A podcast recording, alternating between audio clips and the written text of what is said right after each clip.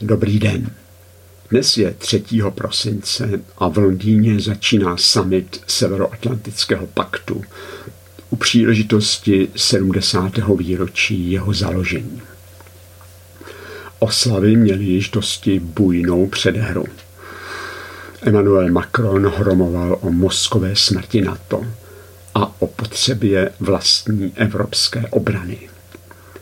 Turecký prezident Erdogan na to reagoval nelichotivou domněnkou o stavu mozku francouzského prezidenta. Donald Trump snížil americký finanční podíl a vynutil si zvýšení příspěvku u všech, výjima Francie. Její prezident se revanžoval výzvou ke spolupráci NATO s Ruskem. Takže docela pěkný zmatek ale to všechno jsou řešitelné otázky. Opravdu těžká je odpověď na otázku, jak akceschopné NATO je. Lord Ismay, první generální sekretář NATO, kdysi zhrnul svůj názor, že má relativně málo divizí obklopených nadbytkem štábů, řídících center a výborů do věty. Na to je spíše postroj než kůň. Dnes už je vojáků více a výdaje na výzbroj vyšší, ale akceschopnost NATO a tím i obrany schopnost západu závisí hlavně na tom, jestli ti vojáci smí doopravdy bojovat. Vládnoucím elitám v západních zemích jde prý hlavně o hodnoty a tak bojují proti klimatické změně za spravedlivý svět, za multikulty společnost a za genderovou rovnost. Mají sklon starat se více o pachatele než o oběti a brání svým vlastním bezpečnostním silám v tom, aby je bránili. To vědí policisté, nad kterými neustále visí Damoklův meč – kárného řízení kvůli nepřiměřené tvrdosti, stejně jako vojáci, kteří se musí zodpovídat z toho, že v boji používají stejné prostředky jako jejich nepřátelé. Vypadá to, jako by západní hodnoty překážely obraně západní civilizace. A to je naše dnešní téma. V roce 638 před naším letopočtem bojoval kníže Siang se silnějším státem Shu. Jeho vojska byla již sešikována, zatímco se protivník teprve plavil přes řeku. Poradci ho nutili, aby zautočil. Ne, protože šlechtic nenapadne člověka v potížích, odpověděl kníže.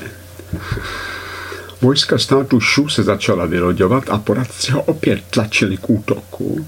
On však opět odmítl a dal povel až poté, co byly sešikovány také jednotky nepřítele.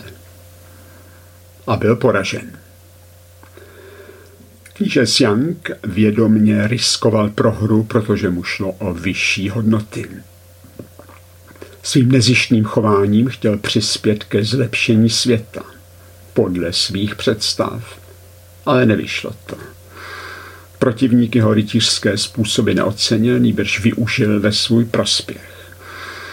Jeho velkorysé chování považoval nejspíše za hrubou chybu. Ten chlap je úplně neschopný nebo blázen, když naše vojáky nezahnal do řeky.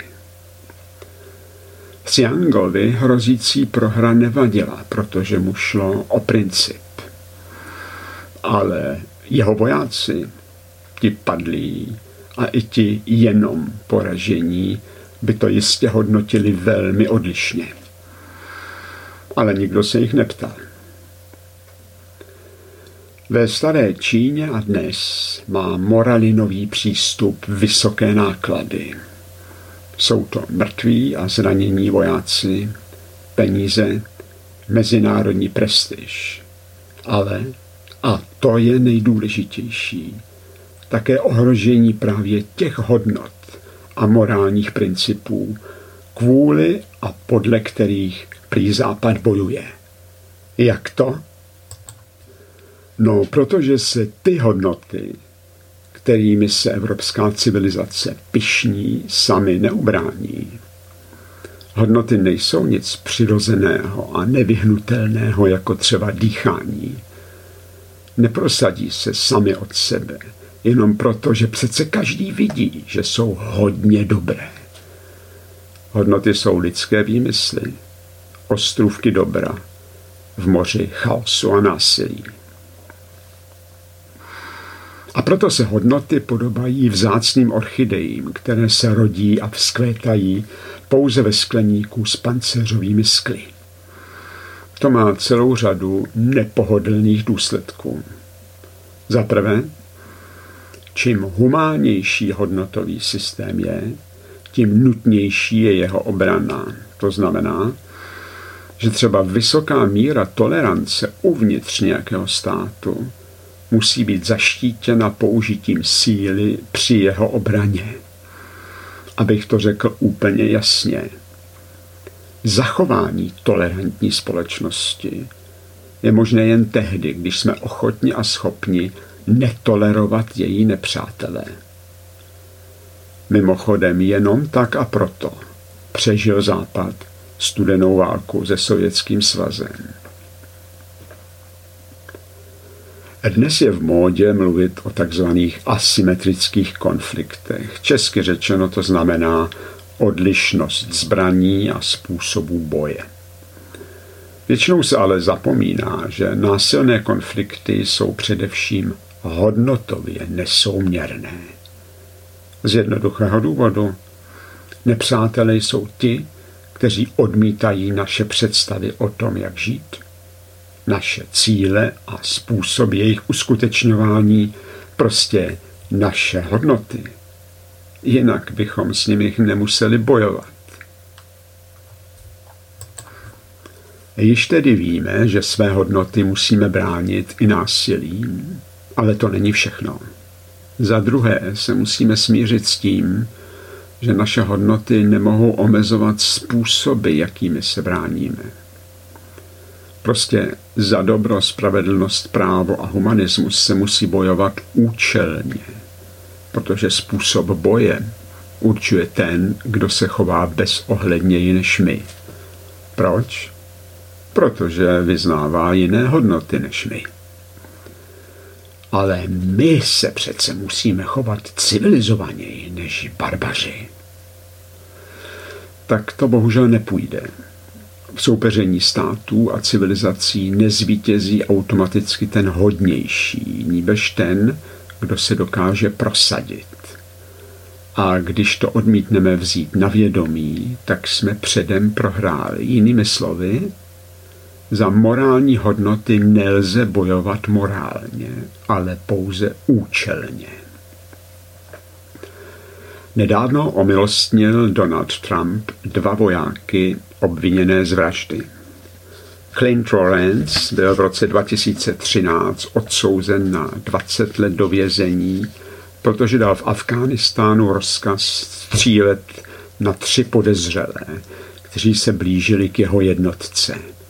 Dva z nich byli zabiti.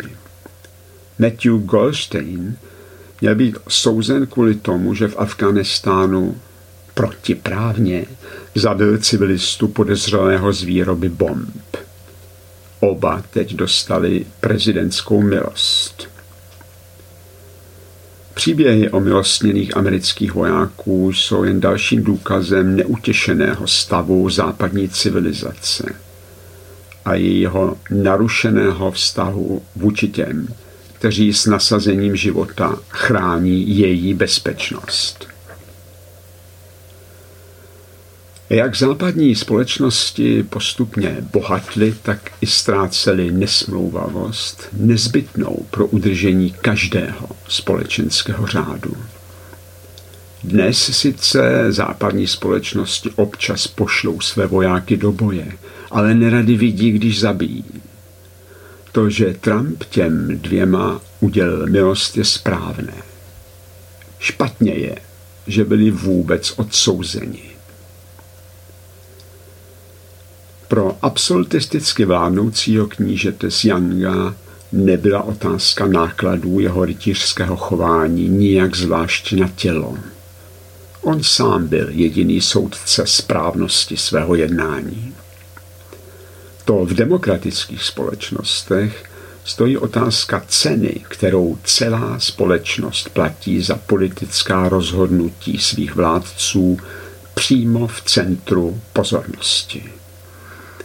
Našim padlým již není nic platný humanismus politického a právního systému, ve kterém žili. A proto je třeba životy členů vlastní společnosti chránit na prvním místě a všemi prostředky. V neposlední řadě proto, že jenom oni jsou nositeli jejich hodnot. A právě o jejich ochranu jde. A proto je třeba se ptát, do jaké míry plní politici svou povinnost postarat se o bezpečnost vlastních občanů. Přísně morální chování je žádoucí, jen když jednáte sám za sebe. Ale když nesete zodpovědnost za jiné, tak se musíte chovat především účelně. Tuto jednoduchou závislost někteří politici často záměrně nechápou. Ano, záměrně. Vzletné řečnění o hodnotách morálce a solidaritě má většinou jenom zakrýt jejich vlastní slabost a zbabilost, jejich strach konat svou povinnost a použít násilí. Nejlepší příklad z posledních let je, že kancelářka Merkelová v roce 2015 nezavřela hranice se zdůvodněním, že by prý Němci nesnesli ošklivé obrázky. A ona by proto možná ztratila svou mocenskou pozici. Tuhle část věty ale nahlas neřekla. Vlády nebyly zvoleny proto, aby udělali svět morálnějším. Občané jim propůjčili moc proto, aby je chránili před nebezpečím a podporovali jejich blahobyt. To jsou dvě nejdůležitější měřítka, podle kterých se posuzuje, zdali politici plní svou společenskou úlohu a svou povinnost. Z tohoto poznatku vyplývá na první pohled možná nečekaný požadavek. Totiž zdrženlivost při použití násilí na mezinárodní scéně – proč? Protože jediné nesporné oprávnění vojenského zásahu je ochrana vlastního národa před nebezpečím. Všechny jinak zdůvodněné vojenské zákroky, třeba ty, kterým se moderně říká humanitární intervence, jsou ve skutečnosti nelegitimní agrese, které ohrožují bezpečnost vlastní země. Příkladů své volné expanzivnosti elit ve jménu západních hodnot, které prý musí platit všude na světě, je celá řada. Modelovým případem bylo v roce 2011 francouzskými žurnalisty a filozofy vynucené odbombardování libýského potentáta Kadáfího. Tato svévolná humanitární intervence otevřela bránu pro masovou migraci z Afriky. Morálně zdůvodněná vojenská dobrodružství západu dnes probíhají většinou podle stejného schématu. Na začátku stojí morální harašení novinářů, sociálních vědců a politizujících umělců kvůli libovolnému bezpráví kdekoliv na světě. Pro tento chor hlučných našeptavačů razil kdysi britský žurnalista Frank Johnson pojmenování chattering classes, žvanící třídy, které se považují za jediného oprávněného sudího správnosti politických rozhodnutí. Nestarají se o přiměřenost, účelnost, riziko a důsledky vojenské intervence – jejich názory jsou vystužené dobrem, spravedlností, právem, odpovědností a humanismem. jsou přesvědčeni o tom, že západní hodnoty je třeba i násilím exportovat do celého světa. Tahle téze zní sice sympaticky, ale je to extrémně nebezpečný nesmysl. Žvanici třída soudí s lehkostí, protože za své názory nenese žádnou zodpovědnost. V případě prokázaných omylů se skryje za hradbu dobrého úmyslu a morální povinnosti. My jsme samozřejmě chtěli jenom odstanit bezpráví a to je naše morální povinnost. To je extrémní intelektuální nadutost, protože když myšlenky z něj ušlechtily, neznamená to, že jsou tím i pravdivé. A také aktivita v jménu dobra nemá automaticky dobré následky. Až příliš často zatáhl domělý duchovní výkvět země celé národy do neštěstí. Historie bývalých komunistických zemí je v tomto smyslu příkladná. Ale zpět ke dnešku. Politici se chovají tak, jako by věřili tomu, že patetická kanonáda žvanící třídy vyjadřuje veřejné mínění a nechají se vtlačit do riskantních podniků. Roli přitom samozřejmě hrají i některé další motivy. Někdy slouží vojenská akce hospodářského zájmu státu nebo nadnárodní firmy, často i k odvedení pozornosti od vnitropolitického selhání vlády nebo prostě ke zvýšení osobní popularity. Vždycky je však zdůvodňována vyššími hodnotami. Jak vidíme, tak Xiang, absolutistický vládce v dávné Číně, a velká část dnešních mediálních a politických elit smýšlí podobně. Trvají na absolutní platnosti svých vlastních hodnot, ale neberou na vědomí jejich uskutečnitelnost. Co z toho plyne? Německý filozof Jürgen Habermas kdysi suše poznamenal, to, co je rozumné, není proveditelné. Ale bohužel platí i to, že co je nerozumné, proveditelné je. A toho se musíme vyvarovat. Je sice možné prosazovat západní hodnoty po celém světě i za pomoci násilí, ale je to spojené s velkými náklady a úspěšné v nejlepším případě pouze dočasně.